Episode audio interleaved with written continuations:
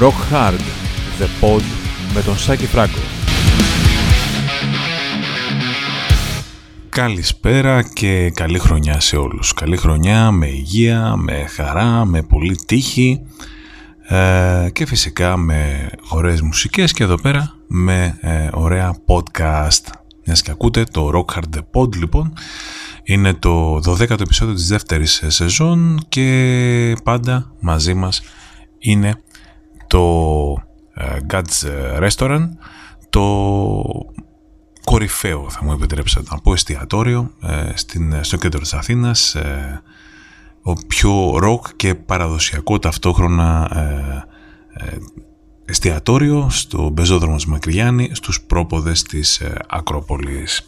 Το σημερινό podcast τι θέμα έχει; Ε, αμφιταλαντεύτηκα πολύ σχετικά με τα θέματα. Είχα ετοιμάσει κανένα δυο έτσι podcast, αλλά ε, τα άλλαξα τελευταία στιγμή γιατί κάποια στιγμή κάτι πήρε το μάτι μου και λέω και γιατί να μην ξεκινήσουμε τη χρονιά με ένα podcast που θα μιλάει για τις διαμάχες ε, μουσικών ε, μεταξύ τους, διαμάχες μουσικών ανά, μέσα στο ίδιο το συγκρότημα, αλλά και διαμάχες μουσικών ε, σε διαφορετικά ε, συγκροτήματα. Είναι δύο διαφορετικά θηρία, όπως τα λένε, και έχουν πραγματικά πάρα πολλές και πολύ ενδιαφέρουσες περιπτώσεις. Δεν ξέρω πώς να τα, να τα βάλω, ας πούμε να ξεκινήσουμε π.χ. με διαμάχες ε, μελών μέσα στο ίδιο το συγκρότημα. Και νομίζω ότι μία από τις ε, πιο έτσι διαδεδομένες να το πω διαμάχες ήταν ε, αυτή στους Deep Purple ανάμεσα στον Ian Gillan και τον Richie Blackmore. Νομίζω ότι αυτή είναι ε, ίσως η, η διαμάχη που κρατάει περισσότερα χρόνια, χρόνια από οποιαδήποτε άλλη. Είναι φοβερό δηλαδή αυτό το πράγμα. Ε, το 1973 ε, μετά την ε, κυκλοφορία του Who Do We Think We Are ο Ιαν Γκίλαν δεν την πάλεψε άλλο με τον, με τον, με τον Rizzy Blackmore πίστευε ότι η μπάντα ήθελε έπρεπε να κάνει ένα διάλειμμα αλλά ήταν τόσο μεγάλες οι διαφορές του και οι εντάσεις που είχε με τον Ρίτσι Blackmore που τα πήρε στο κρανίο και σηκώθηκε και έφυγε ε, για αρκετά χρόνια από τους ε, Deep Purple. Ε, βέβαια, ε, ο Ρίτσι Blackmore έφυγε από το ίδιο το σχήμα ουσιαστικά μετά την κυκλοφορία του Stormbringer αφού είχε μπει μέσα στην μπάντα ο Glenn Hughes με τον David Coverdale βγάλαν το Stormbringer το οποίο εμείς οι απόξω θεωρούμε ότι είναι ένα πολύ καλό άλμπουμ.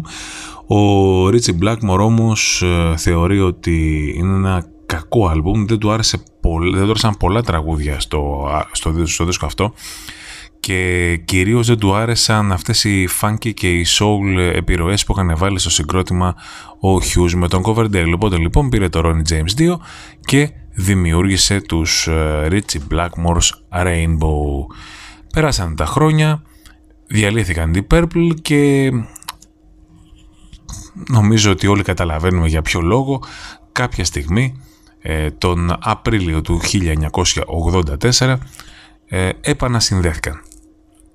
Επανασυνδέθηκαν να δημιουργήσουν το album Perfect Strangers, πραγματικά ο τίτλος ταιριάζε ακριβώς, γάντι ταιριάζε στο συγκρότημα.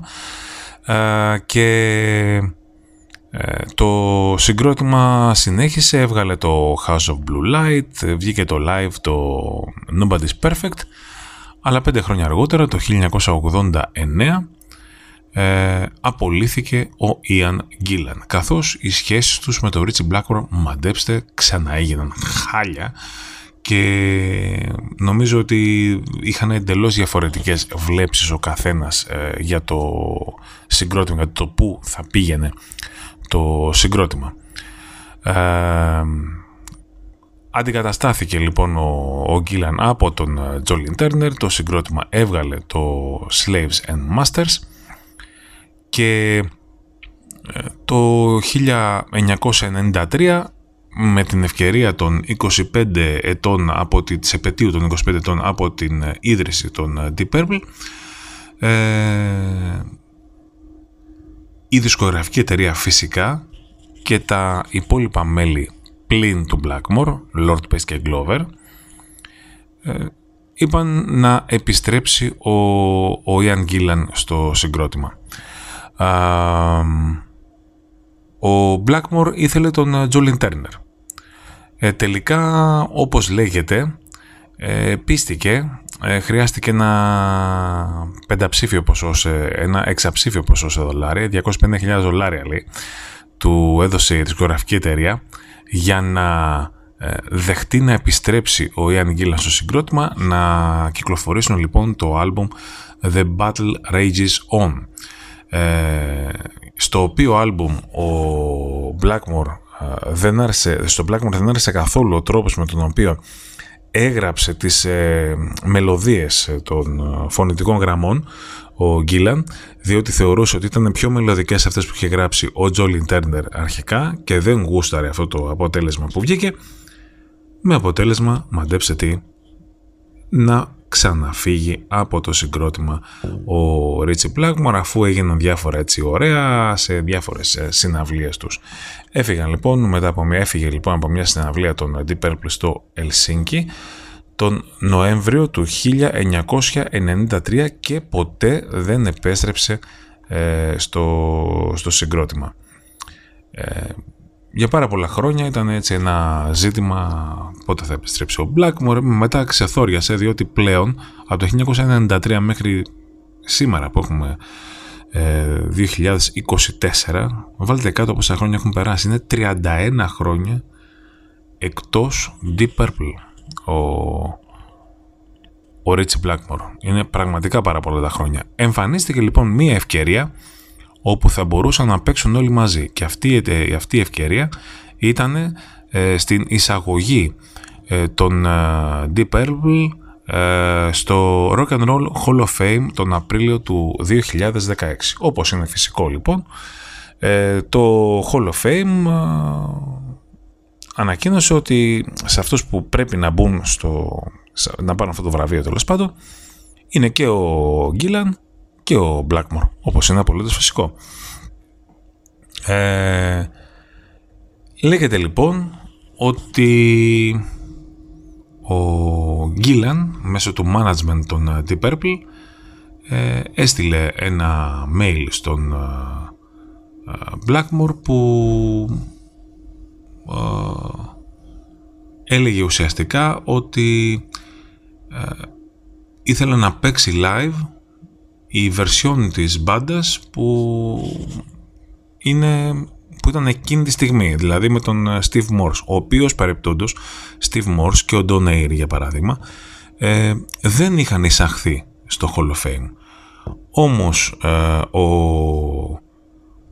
ο Blackmore έλαβε ένα mail, ο ίδιος λέει ότι δεν το έλαβε ποτέ, αλλά έτσι φαίνεται ότι έγινε.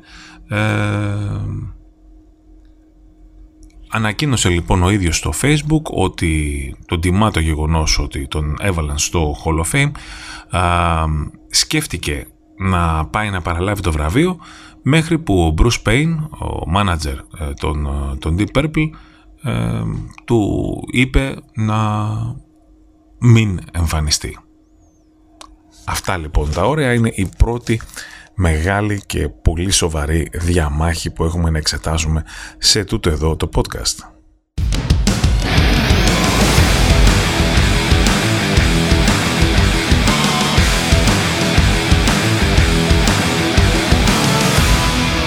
Έτσι λοιπόν, ε, όπως λέγαμε για τον Ρίτσι Blackmore και τον Ian Gillan, ε, πραγματικά πρέπει να πω ότι αυτό που μου ήρθε στο μυαλό αμέσως είναι η περίπτωση του Jeff Tate με τους Queen's Reich. Ε, και όχι μόνο Jeff Tate με Queen's Reich, θα το δούμε παρακάτω.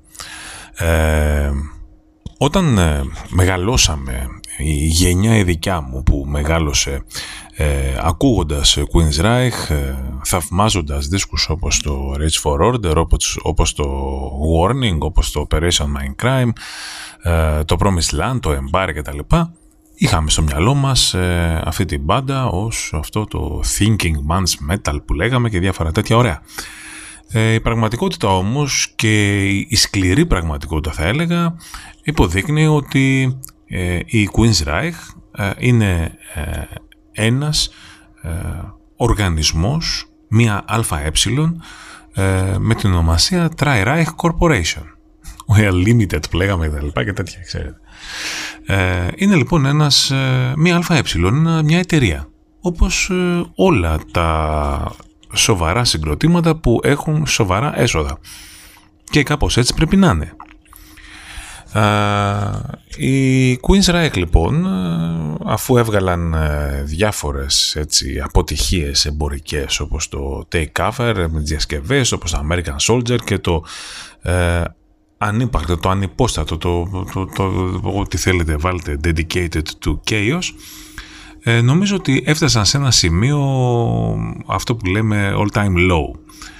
Α, κάποια στιγμή λοιπόν στο το 2012 α, οι υπόλοιποι, τα υπόλοιπα μέλη των ιδρυτικά μέλη των Queen's Reich ο, ο Wilton, ο Jackson και ο Rockenfield ήταν, κάνανε λοιπόν ένα band meeting, μια συνάντηση που δεν βρέθηκε ο, ο Jeff Tate και ξεκινήσανε ε, τις απολύσεις. Απολύσανε λοιπόν ε, την ε, θετή κόρη του Jeff Tate, τη Miranda, την κόρη της Susan Tate, της συζύγου και μάνατζερ των Queen's Reich. Είναι κόρη, η Miranda είναι από άλλο γάμο, προηγούμενο γάμο της Susan. Ε, απολύσαν λοιπόν την, ε, τη Μιράντα από το fan club που έτρεχε το fan club και το σημείο κλειδί ε, απέλησαν την γυναίκα του Tate, τη Σούζαν, ε, από το να είναι ε, manager του συγκροτήματος, μια θέση στην οποία, την οποία κατήχε από το 2005 θα μου πείτε όμως τώρα για εμένα νομίζω ότι έκανε περισσότερα από αυτά τα χρόνια κουμάντο ουσιαστικό. Απλά τότε το 2005 ε, πήρε, τη, πήρε το συγκρότημα στα χέρια της. Ε, ήταν πάρα πολύ δυσαρεστημένη με τον τρόπο που χειρίζονταν ε, η οικογένεια Tate τα, τα των Queen's Reich οι υπόλοιποι ε, ο Tate, επειδή έχω κάνει πάρα πολλές συνεντεύξεις με αυτό το θέμα και έχω μιλήσει και με ε, συγκροτήματα ε, που ήταν παρόντα στο ε, σκηνικό που έγινε στο Σάο Πάολο στη Βραζιλία το 2012 ε, οι υπόλοιποι Queen's Reich λένε ότι ενώ, ενώ οι υπόλοιποι Queen's Reich λένε ότι τους είχε αφήσει απ' έξω ο Tate και η σύζυγός του επέμεναν ότι είχαν φτάσει σε ένα σημείο που κανένας από τους υπόλοιπους δεν ενδιαφερόταν ουσιαστικά για το συγκρότημα, δεν έγραφαν μουσική ε, και πολλές φορές ούτε καν την ηχογραφούσαν. Δηλαδή ήταν ελάχιστες ηχογραφήσεις από τα υπόλοιπα μέλη των ε, Queen's Reich και ιδίως από τον ε, Michael Wilton. Ε, φτάσαν λοιπόν στο Σάο Πάολο στη Βραζιλία ε, όπου ο Τέιτ ε, τα είχε πάρει εντελώς στο κρανίο που απέλησαν την σύζυγό του και την θετή του κόρη κτλ και ε, άρχισε να... Οι φήμες λένε, οι φήμες λένε ότι κυνηγούσε τα υπόλοιπα μέρη του Queen's Reich με ένα μαχαίρι να τα σφάξει στο γόνατο. Ε, πέσανε μπουκέτα ε, και μάλιστα κατά τη διάρκεια της συναυλίας ήταν πάρα πολλές στιγμές που μέλη, που μέλη του κοινού αλλά και διάφοροι που ήταν εκεί ε, που ήταν συναυλία ε, έβλεπαν τον, ε, τον Jeff Tate να γυρίζει και να φτύνει την ώρα της συναυλίας ε, τον Rockenfield και τον Michael Wilton. Ένα φοβερό περιστατικό το οποίο όπως είναι φυσικό οδήγησε στην, σε μια φάση η οποία δεν τιμά καθόλου αυτό το Thinking Man's Metal συγκρότημα τους Queen's Reich. Έφυγε λοιπόν ο Tate από το συγκρότημα ε, αλλά ε, θα μπορούσε να χρησιμοποιήσει το όνομα του Queen's Reich όπως έκαναν και τα υπόλοιπα μέλη των Queen's Reich. Πού οδήγησε αυτό; Ενώ εκρεμούσε λοιπόν μια δικαστική διαμάχη, ε, κάποια στιγμή λοιπόν για ένα διάστημα δύο ετών, από το 12 μέχρι το 14, υπήρχαν η Queen's Reich με τον Dot Latore στα φωνητικά και η Queen's Reich του Jeff Tate, που είχαν το δικαίωμα νομικά να χρησιμοποιήσουν και οι δύο το όνομα Queen's Reich. Έτσι λοιπόν, ε, τον Απρίλιο του 2013 έβγαλαν οι, του Tate, η Queen's Reich, το Frequency Unknown και η Queen's Reich του Latore έβγαλαν το Queen's Reich. Αυτό ε, πλέον σταμάτησε να υπάρχει τον Απρίλιο του 2014 όταν μια ε, απόφαση δικαστηρίου ε, έδωσε το όνομα των Reich στους Rockefeller, Wilton και Jackson ε, και ο Jeff Tate ε, μπορούσε μόνο να παίξει καθ' ολοκληρία ε, το Operation Mindcrime και το Operation Mindcrime 2. Ε, και να συμπληρώσω εγώ ότι δεν μπορούσε να χρησιμοποιήσει το όνομα των Queen's Reich. Απλά να πει Jeff Tate Performing Operation Mindcrime. Ε, βέβαια ο Jeff Tate το συνέχισε και Ευτυχώς κιόλας να σου πω εγώ, είδαμε να παίζει live και το Reach for Order και το Empire και όλα αυτά τα ωραία. Ε, η κατάσταση αυτή στους ε, ε, Queen's Reich δεν ήταν μόνο όμως ανάμεσα στον ε, Tate και στους υπόλοιπους Queen's Reich. Τα τελευταία χρόνια δημιουργήθηκε μια πολύ σοβαρή ένταση ανάμεσα στο Scott Rockenfield και στους ε, υπόλοιπους Queen's Reich που είχαν μείνει, δηλαδή δύο ουσιαστικά, τον Michael Wilton και τον, ε, τον κιθαρίστα και τον Eddie Jackson, τον μπασίστα. Υπήρχε ένας τρομερός πόλεμος δηλώσεων ανάμεσα στα δύο μέρη, πάλι, ε, με πάρα πολλά υπονοούμενα. Σε συνεντεύξεις που είχα κάνει εγώ με τους Queen's Reich, με τον Wilton, με τον Todd Latore, ε, εξέφραζαν την απορία τους για ποιο λόγο ο Σκοτ Ρόκενφιλντ δεν πήγαινε ε, να, όχι απλά δεν πήγαινε να ηχογραφήσει drums για τους δίσκους, αλλά δεν ενημέρωνε ότι δεν θα γύριζε από την άδεια που είχε πάρει για να είναι παρόν στη γέννηση του παιδιού του κτλ.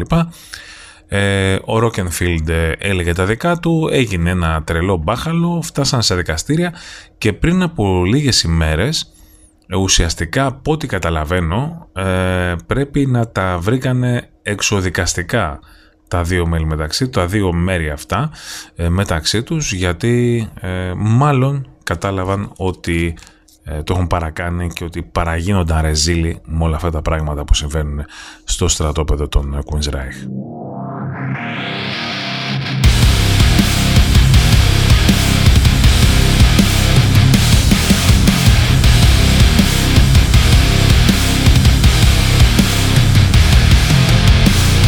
τρελό αποθυμένο για, για γενναίες ε, μεταλλάδων είναι να δουν τους ε, Σεπουλτούρα με τα αδέρφια Καβαλέρα. Ε, δεν ξέρω, δεν νομίζω ότι θα, προλάβει, θα προλάβουν νεότεροι από εμάς να το δούνε, πάντως ε, η δική μου γενιά πρόλαβε να δει τον Μαξ και τον Ίγκορ Καβαλέρα με τους Σεπουλτούρα την περιοδία του Arise στο Ρόδο. Και για ποιο λόγο δεν συνέβησαν, δεν μπορούσαμε να τους δούμε πλέον μετά; Ο λόγος είναι απλός. Ε, πολύ απλά διότι έφυγε ο Μαξ από τους ε, Σεπουλτούρα όπως όλοι γνωρίζουν και είναι αυτό το αποθυμένο πολλών που ακόμα λένε ε, Σεπουλτούρα χωρίς καβαλέρα και τα λοιπά τα έχουμε πει σε άλλο podcast αυτά. Μπείτε γυρίστε λίγο πίσω να ακούσετε. 1996 λοιπόν περσινά ξινά στα φίλια 28 χρόνια πλέον ε, Σεπουλτούρα χωρίς Μαξ Καβαλέρα. Πάμε να δούμε λοιπόν τι οδήγησε ε, στην ε, φυγή του Μάξ Καβαλέρα από τους ε, Σεπουλτούρα. Ε, υπήρχαν διάφοροι, διάφορες αιτίες γι' αυτό. η γυναίκα του Μάξ Καβαλέρα, η Γκλώρια Καβαλέρα, την οποία πάρα πολλοί έτσι οπαδοί κακολογούν, θεωρούν την, τη Σάρον Όσμπορν του ακραίου μέταλλα, ας πούμε κάπως έτσι. λοιπόν, Είχαν βγάλει η Σεπουλτούρα το Roots και είχε μια πολύ σοβαρή, σημαντική έτσι, εμπορική επιτυχία. και το συμβόλαιο της Gloria πρόκειτο να λήξει στο τέλος του 1996. Οι υπόλοιποι τρεις Σεπουλτούρα, ο κιθαρίστας ο Ανδρέας Κίσερ, ο, ο Ιγκόρ, ο αδερφός του Μαξ Καβαλέρα, ο ντράμερ και ο Πάολο Τζούνιορ, ο μπασίστας, ε, είχαν αποφασίσει ουσιαστικά να βρουν έναν καινούριο μάνατζερ ε, γιατί θεωρούσαν ότι ε, η Gloria δεν μπορούσε να τους βοηθήσει στο επίπεδο που είχαν φτάσει. Και να σου πω την αλήθεια, αυτό που βασικά έβλεπαν στην Gloria είναι ότι δεν ενδιαφερόταν να προωθήσει το συγκρότημα, αλλά ενδιαφερόταν περισσότερο για το συμφέρον του Max, ε, του συζύγου της. Το σημείο που τους έφερε ε, στο, στο αμήν είναι ε, η κυκλοφορία ενός περιοδικού που είχε κεντρικό θέμα του Σεπουλτούρα και στο εξώφυλλο ήταν ο Μαξ με τον Ζάιον, τον γιο τους το γιο του Max και της Gloria, Zion, ο οποίος παίζει πλέον μαζί με τον μπαμπά του. Έχουν μεγαλώσει πλέον πάρα πολύ τα παιδιά αυτά. Γι' αυτό λέμε, 1996 είχε συμβεί αυτό. Και τα πήραν στο κρανίο λοιπόν οι υπόλοιποι, σου λέει αυτό δεν είναι συγκρότημα, αυτό είναι ξεκάθαρη πρόθεση του Max. Και σε τελική ανάλυση σίγα το θέμα, λέει, έχει ένα παιδί. Και έλεγε ο Αντρέας Κίσερ, εγώ έχω τρία, λέει, δεν τα μοστράρω στα περιοδικά κτλ. Ε, αυτό ήταν λοιπόν ένα, ένα, αυτός ήταν ένας πολύ σοβαρός λόγος ε, που ε, οδήγησε στη φυγή του Μαξ Καβαλέρα. Άλλο ένα πολύ σημαντικό ε, γεγονός που είχε συμβεί είναι ότι λίγο πριν βγούνε η Σεπουλτούρα να παίξουν σε μία από τις πιο σημαντικές συναυλίες της καριέρας τους μέχρι τότε στο Masters of Rock στο Donington στην Αγγλία ε, λίγο λοιπόν πριν βγουν στη σκηνή, ε, το ειδοποιήθηκαν ότι ο, ο γιος της Γκλώρια, ο θετός γιος λοιπόν του Μαξ, όχι ο βιολογικός γιος, ο θετός γιος, ο Dana Wells, σκοτώθηκε στις Ηνωμένες Πολιτείες σε αυτοκινητιστικό δυστύχημα. Μάλιστα την είδηση την, ε, ε, τη μετέφερε ο ίδιος ο Κίσερ στον Μαξ και την Γκλώρια, οπότε ε, εκείνη τη στιγμή και ο, ο Μάξ με την Gloria έφυγαν και πήραν το πρώτο αεροπλάνο για τις Ηνωμένες Πολιτείες, αφήνοντας τους ε, Σεπουλτούρα να δώσουν ε, την ίσως πιο σημαντική συναυλία της καριέρας τους μέχρι τότε για πρώτη φορά στην καριέρα τους ως τρίο με τον Αντρέα Σκίσερ να κάνει τα φωνετικά.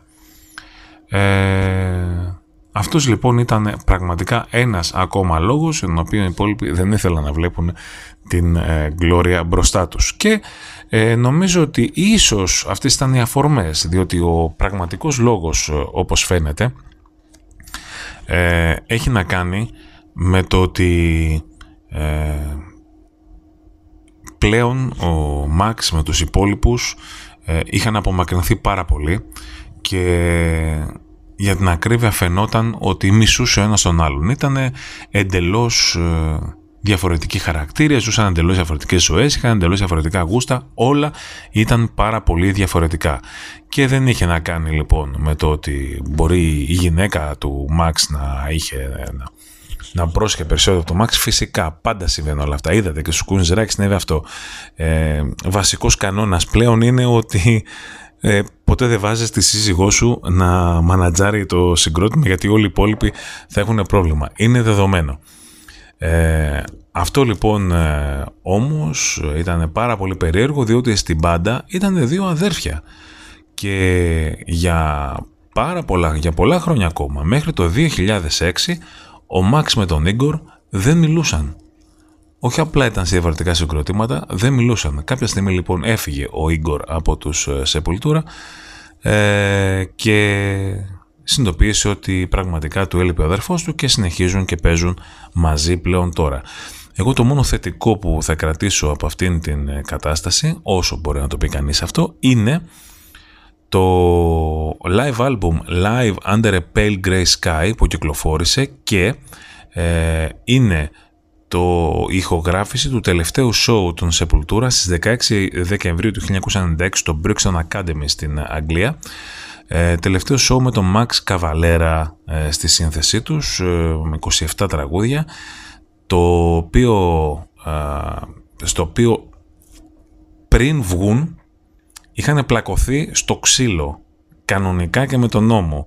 Ε, στα παρασκήνια είχαν πλακωθεί στο ξύλο δηλαδή τότε είχε μάθει ο Μαξ ότι είχαν αποφασίσει οι υπόλοιποι να διώξουν τη σύζυγό του από το management κτλ. Και, τα και αυτός ε, αποχώρησε. Οπότε λοιπόν είχαν πλακωθεί στο ξύλο και βγήκαν και παίξανε live. Ε, όλη αυτή η ομή ενέργεια ε, αυτού του μίσους που είχαν ο ένας για τον άλλον ε, βγήκε επί σκηνής και θεωρώ ότι είναι ένα από τα πραγματικά πιο κομβικά live album, πιο σημαντικά live album ε, σε ολόκληρο το heavy metal αυτό το ε, Under a Pale Grey Sky.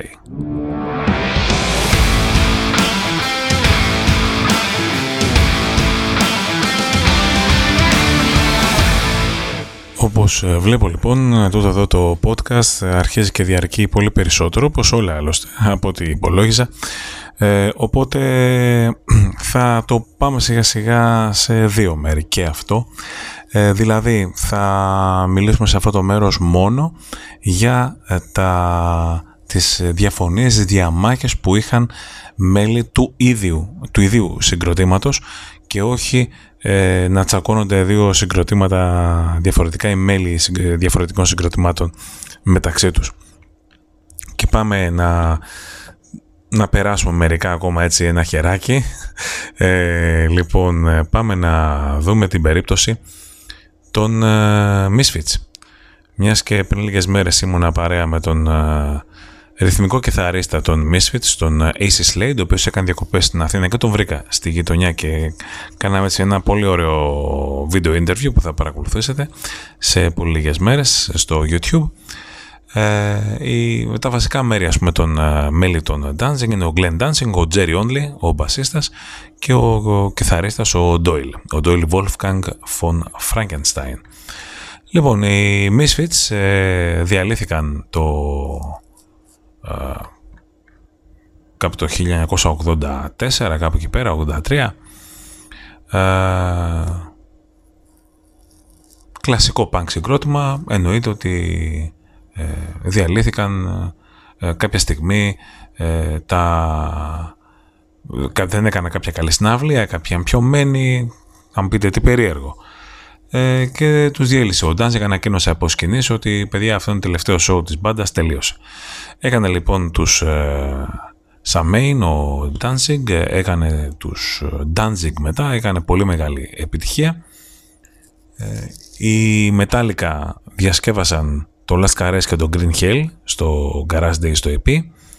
Οι Guns N' Roses ε, έκαναν διασκευή στο Attitude, στο Spaghetti Incident και γενικότερα άρχισε να ακούγεται πολύ περισσότερο το όνομα των ε, Misfits και έκαναν ε, μεγάλη επιτυχία και κυρίως θα έλεγα εγώ και καθοδηγούμενοι και από την επιτυχία του, uh, των solo album του Glenn Danzig και του τραγουδίου Mother έτσι. Ε, αποφάσισε λοιπόν ο Danzig να ε, επανηχογραφήσει ε, τα instrumental tracks των, ε, των album των Misfits για να μην πληρώσει πνευματικά δικαιώματα στα υπόλοιπα μέλη. Έγινε τέλος πάντων και ένας ε, πολύ μεγάλος χαμός, αλλά ε, όλα στη ζωή έχουν ένα τέλος, όπως δεν συνέβη σε προηγούμενα συγκροτήματα. Έτσι λοιπόν κάποια στιγμή το 2016 ο Danzig, ο, ο Only και ε, ο Ντόιλ ε, ανακοίνωσε ότι θα ε, παίξουν μαζί για πρώτη φορά μετά από 33 χρόνια. Αυτά το 2016. Στα drums είχαν πάρει τον Dave Lombardo και στην κιθάρα είπαμε δεύτερη ήταν ο Ace Slade που σας μίλησα αμέσως πριν. Ε, όπως είναι λογικό, είναι πολύ πιο λογικό αυτό το πράγμα τώρα διότι μετά από συνεχόμενες μηνύσεις και διαφορετικές μορφές των Misfits να κυκλοφορούν, κάποια στιγμή είπανε εντάξει δεν το κόβουμε τώρα ε, το παραμύθι για να, να κάνουμε έτσι ένα, μια επανασύνδεση γερή και να, τα, να, να είμαστε όλοι μαζί. Ε, ο, ο Ο Danzig λοιπόν παλιότερα ε, υποστήριζε ότι είχε γράψει όλη τη μουσική των Misfits ο μόνος του, μόνος του και δεν είχε καμία, κανένα input, κανένα άλλο μέλος του συγκροτήματος οπότε ήθελε να εισπράττει τα πάντα και γι' αυτό το λόγο επανηχογράφησε και τα instrumental ε, μέρη. Έκανε μετά ο Jerry Only ε, μήνυση ε, στον Danzig, την πήρε πίσω, μετά πήρε τα δικαιώματα του ονόματος, πήρε και τα δικαιώματα της μασκότα, αυτό που λέγεται Crimson Ghost, ε, πήρε το δικαίωμα να περιοδεύει ε, και αυτός ως Misfit και αφού έγινε περίπτωση Queen's Reich, δηλαδή είχαν δύο Queen's Reich, στην περίπτωση μας δύο Misfits, αποφάσισαν να ενωθούν. Αυτό που έχουν συμφωνήσει τώρα, έτσι όπως το λέμε τώρα, έτσι μεταξύ μας, ε, είναι ότι ουσιαστικά ό,τι έχει να κάνει με τους Misfits θα το διαχειρίζεται ο ε, Glenn Danzig. Θα είναι ο μόνος που θα έχει κάτι να πει ε, για, το, για το συγκρότημα. Θα είναι ο μόνος spokesman του συγκροτήματος για να μην ε, υπάρχουν ε, διαφορετικές ε, να, να μην υπάρχουν διαφορετικές ε, απόψεις μέσα στο συγκρότημα, να εκφράζονται διαφορετικές απόψεις και να μην γίνονται τσακωμοί. Έχουμε λοιπόν ε, πιο μετά την ε, περίπτωση των ε, Παντέρα η οποία έχει να κάνει με, κυρίως με τον Βίνι Πολ τον Drummer και τον Phil Anselmo. Πλέον υπάρχουν οι Παντέρα αλλά δεν υπάρχουν τα αδέρφια Ντάρελ ο Βίνι Πολ και ο Ντάι Μακντάλ τα αδέρφια, τα αδέρφια Ντάρελ ο Βίνι Πολ και ο Ντάι Μακντάρελ τέλος πάντων διότι τα αδέρφια Abbott, έτσι. Κάποια στιγμή λοιπόν ε, ο, ο Βίνι Πολ ε, θεώρησε ότι εν μέρη ο Φιλ Ανσέλμου ήταν υπεύθυνος για τον θάνατο του Dimebag διότι ε, λίγες εβδομάδες πριν ε, σκοτωθεί με το αυτόν τον τραγικό τρόπο που όλοι γνωρίζουμε επί σκηνής, ε, ο Dimebag, ο Phil Anselmo είχε κάνει κάποια σχόλια στο, σε συνεντεύξεις ότι ε, ήταν υπεύθυνος ε, γιατί ο Dimebag ήταν υπεύθυνος για τη διάλυση των ε, Παντέρα. Ε, ήταν κάτι που το έφερε βαρέως όλα αυτά τα χρόνια ο Phil Anselmo. Είχαμε δημοσιεύσεις στο έντυπο Ροκάρ τότε μία από καρδιάς στη συνέντευξη του ε, Φιλ Ανσέλμου ο οποίος ε, ε, ήθελε να ουσιαστικά να τον συγχωρήσει ο Βίνι Άμποντ διότι δεν ήθελε να πει αυτά τα πράγματα δεν εννοούσε αυτά που πίστεψε ο κόσμος τέλος πάντων. Όμως τελικά ο Βίνι Πουλ ποτέ δεν τον συγχώρησε και πέθανε και νομίζω ότι λέει τέλος πάντων δεν του κρατάω κακία αλλά δεν γουστάρω να είμαι και πλέον ε, να του μιλήσω κιόλας, ας πούμε οπότε αυτή η έχθρα, αυτή η διαμάχη έληξε με πολύ άσχημο τρόπο διότι πολύ απλά πέθανε ο Βίνι Πολ και δεν κατάφεραν να ε, λύσουν τις διαφορές τους οι δυο τους. Ε, το ίδιο πράγμα συνέβη και με τον ε, Vivian Campbell και τον Ronnie James Dio. Ε, υπήρχε χρόνια διαμάχη του Vivian Campbell και του Ronnie James Dio ε, ο οποίος ε, Campbell απολύθηκε ε, μετά τους τρεις πρώτους δίσκους ε, των Dio όπου έπαιξε και υπήρξε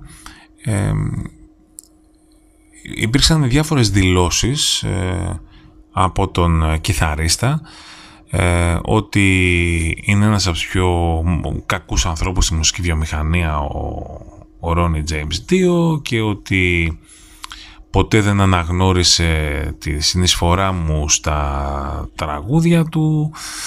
Υπήρξε και ένα βίντεο που κυκλοφορεί εδώ και πάρα πολλά χρόνια στο YouTube που κάπου υπογράφει αυτόγραφα ο Dio και κάποιος αναφέρει το όνομα του Κάμπελ και ακούγεται να μπει νελίκη από την πλευρά του Ronnie James Dio. Ε, και αυτή η διαμάχη κρατούσε για πάρα πολλά χρόνια. Ε, πέθανε λοιπόν ο Ρόνι James 2 και εκεί που λέμε ότι θα ησυχάζαν τα πάντα βγήκε και αυτή η ταινία ε, το Dreamers Never Die και ξαναβγήκε στη δημοσιότητα αυτή η διαμάχη για διαφορετικούς λόγους. Εγώ ε, διαβάζω ένα απόσπασμα συνέντευξης με τον Vivian Campbell που έκανα ε, πρόπερση ε, που ουσιαστικά ε, ταχώνει στη γυναίκα του Ντίο και μάνατζερ του Τσακ, άλλη μια περίπτωση γυναίκα μάνατζερ που έχουν προβλήματα γύρω τους. Έτσι, η Wendy Dio λοιπόν ε, στην οποία συνέντευξη ε, μου είχε αναφέρει ότι την περίοδο του Secret Heart είχε χωρίσει από την ε, Wendy Dio την οποία φυσικά για μία ακόμα φορά την ένοιαζε μόνο ο Ronnie James Dio και αυτό όπως λέει δημιουργούσε προβλήματα με μας και η διάθεσή του είχε γίνει πολύ σκοτεινή και αυτό είχε επιπτώσεις στο δίσκο όταν κάναμε λέει το Secret Heart ο καθένας έγραφε το μέρος του και έφευγε αυτό σήμανε και το τέλος αυτής της σύνθεσης. Η σχέση με το Ρόνι μουσικά ήταν εξαιρετική, σε προσωπικό επίπεδο ήταν όμως ε, διαφορετική. Ε, και κάπου εκεί το έλεγε ο Vivian Campbell. Στη συνέντευξη λοιπόν που έκανα με την ε, Wendy Dio, ε, εκεί που της ανέφερα για το διαζύγιο που, που έλεγε ο Κάμπελ ότι είχε πάρει με τον Ρόνι Dio, τα πήρε στο κρανίο και λέει Αυτά τα λέει ο, ο Vivian Campbell ε, γιατί ε, δεν, έχω, δεν, έχω, δεν έχω κάποια ιδέα για ποιο, για ποιο λόγο το είπε αυτό. Ε, μάλιστα έλεγε ότι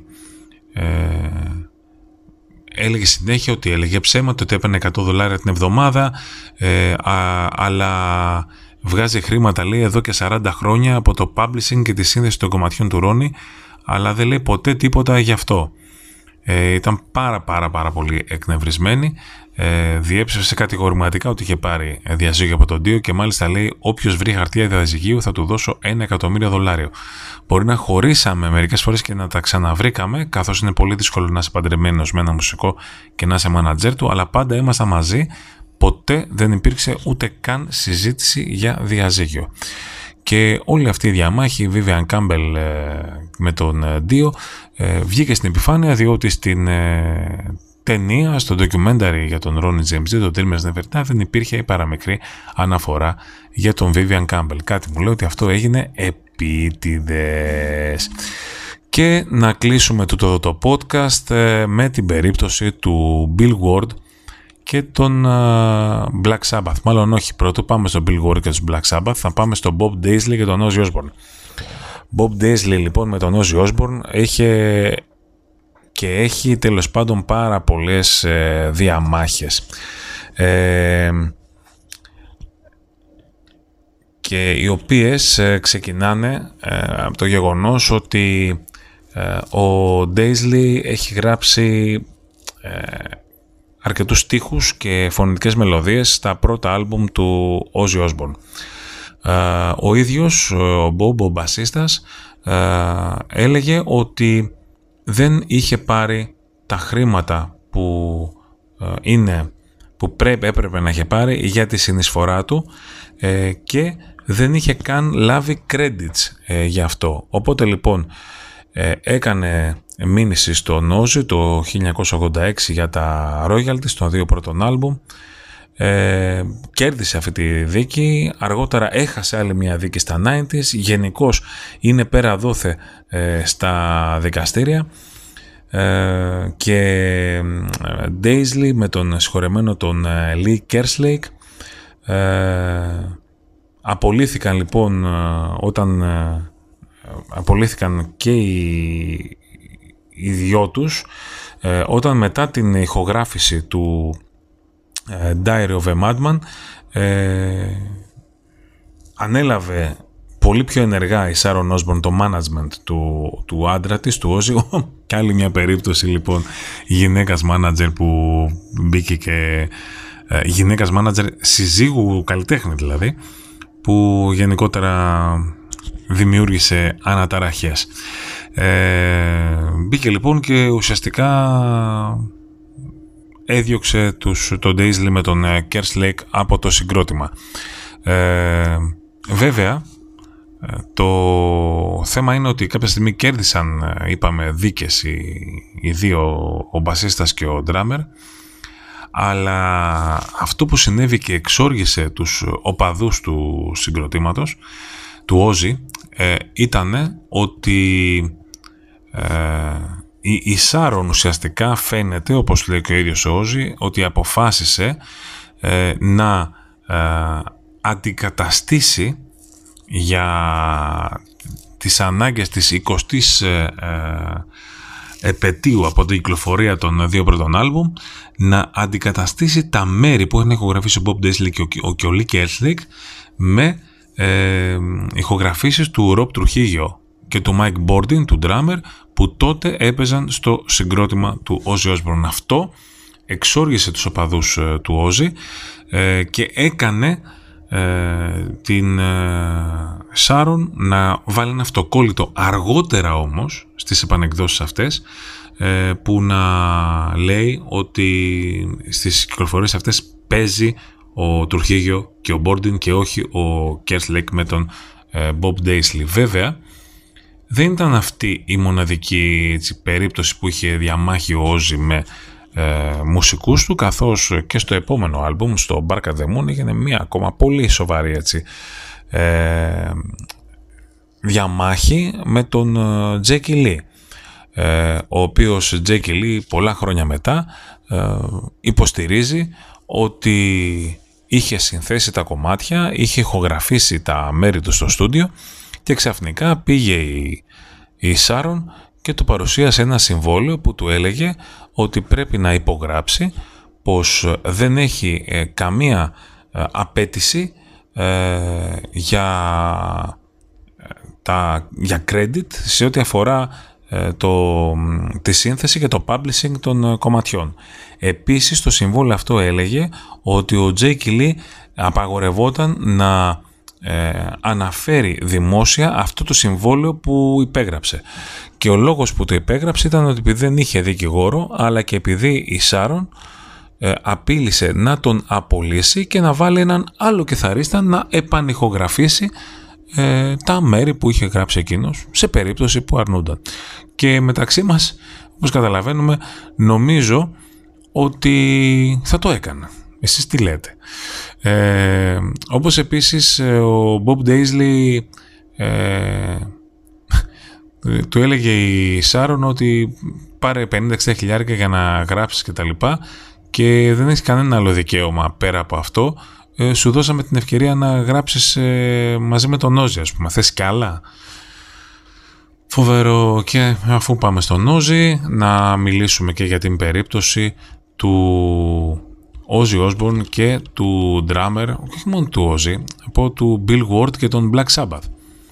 Ε, που είναι μια περίπτωση στην οποία είχαν βγει και πάρα πολλές έτσι γραφικότητες ε, του τύπου No Word, No Sabbath και τα λοιπά, όλα αυτά τα ωραία. Ε, όταν λοιπόν επανασυνδέθηκαν οι Black Sabbath για να ηχογραφήσουν το 13 και να κάνουν τις τελευταίες συναυλίες, τις τελευταίες περιοδίες τους, ε, το 2011 ε, είχαν ε, είχε αναλάβει ουσιαστικά όλο αυτό το κόλπο η Σάρον Όσμπορν, έτσι. Ε, το, ο, ο Bill Ward λοιπόν ε, ουσιαστικά ενώ φωτογραφήθηκε ότι είναι οι τέσσερις ε, Σάμπαθ εκεί πέρα για να κάνουν το reunion ουσιαστικά δεν επρόκειτο ποτέ να συμμετέχει ε, σε αυτό. Ε, διότι οι, οι υπόλοιποι ουσιαστικά τον πέταξαν έξω ε, και ο λόγος ήταν ότι υποστήριζαν πως ο Bill Ward δεν βρισκόταν σε καλή φυσική κατάσταση ούτως ώστε να μπορέσει να παίξει στο δίσκο ε, και να περιοδεύσει στη συνέχεια μαζί τους. Ο ίδιος ο Bill Ward κάποια στιγμή ε, ουσιαστικά παραδέχτηκε ότι είχε αρκετά παραπάνω κιλά και θα είχε πρόβλημα να κάνει κάποια περιοδία εκεί το 2013 ε, κατηγόρησε όμως ανοιχτά τον Όζι από, το, από τα social media ε, ότι ήταν εκείνος που μεθόδευσε την, το διωγμό του από το συγκρότημα και τα λοιπά. Ε, και βγήκε λοιπόν ο, ο Όζι που προσωπικά δεν πιστεύω ότι γράφει τίποτα Όζι αλλά όλα τα κάνει η Σάρον ε, και τον, του την είπε ας πούμε ότι ουσιαστικά γνωρίζεις και από μόνος σου ότι δεν μπορείς να κάνεις άλμπουμ και περιοδία που θα κρατήσει 16 μήνες ε, αφού ήδη ήσουν πάρα πολλούς μήνες στο νοσοκομείο κτλ. κτλ, κτλ. Ε, τη θέση του Bill Ward πήρε ο Brad Wilk, drummer των Rage Against the Machine και τον ε, Audio Slave, με αυτόν περιόδευσαν ε, για το... Ε, με αυτόν, αυτός έπαιξε στο album 13 και ουσιαστικά ποτέ δεν θα, μάλλον δεν θα περιοδεύσουν με τον ε, Bill Ward ε, καθώς και στις τελευταίες συναυλίες drums έπαιξε ο Tommy Κλαφίτος που έπαιζε και στη solo μπάντα του Ozzy Osbourne. Αυτές είναι μερικές από τις πιο ε, σημαντικές, πιο γνωστές, πιο δημοφιλείς πιο στενάχωρες να το πω διαμάχες ανάμεσα σε μέλη αγαπημένων συγκροτημάτων. Ε, σε επόμενο podcast θα μιλήσουμε για διαμάχες ανάμεσα σε δύο διαφορετικά μέλη συγκροτημάτων ή σε δύο διαφορετικά συγκροτήματα που και αυτό έχει πάρα πολύ μεγάλο τζόγο. Ε, να ευχαριστήσω ε, το Guts Restaurant ε, που και σε αυτό το podcast είναι μαζί μας, το Guts Restaurant, το Guts Restaurant το καλύτερο rock και παραδοσιακό ταυτόχρονα εστιατόριο στον πεζόδρομο της ε, Μακρυγιάννης, στους πρόποδες της Ακρόπολης. Να ευχαριστήσω πάνω απ' όλα όμως όλους εσάς που κρατηθήκατε και μείνατε μέχρι το τέλος αυτού του podcast.